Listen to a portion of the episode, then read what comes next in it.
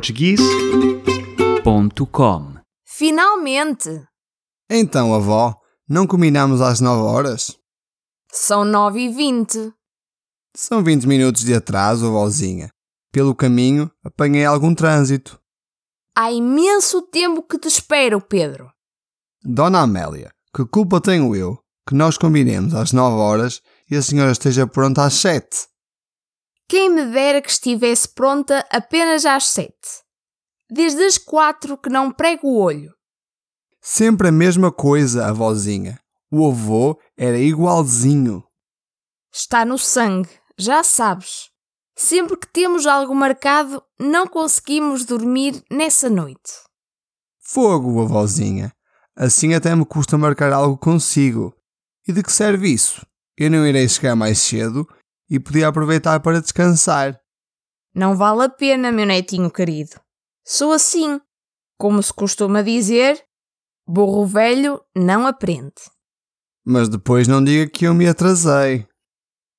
Pedro ajuda a avó a entrar do carro e partem em viagem. E o que esteve a fazer ontem, avózinha? Avó!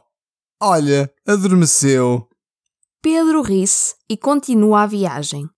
Uns 30 minutos depois, estaciona no parque da cidade e olha para a avó que está a dormir profundamente.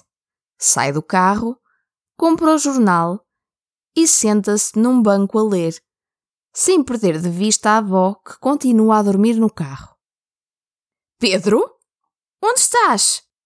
Estou aqui, avózinha. Sentei-me neste banco, mesmo de frente para o carro, a ler o jornal enquanto dormia. Como está? Eu adormeci?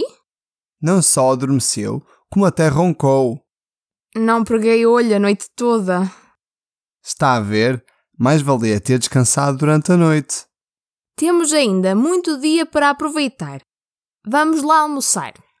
Dona Amélia, Dona Amélia, só espero não ficar assim. Corre-nos no sangue, Pedrinho.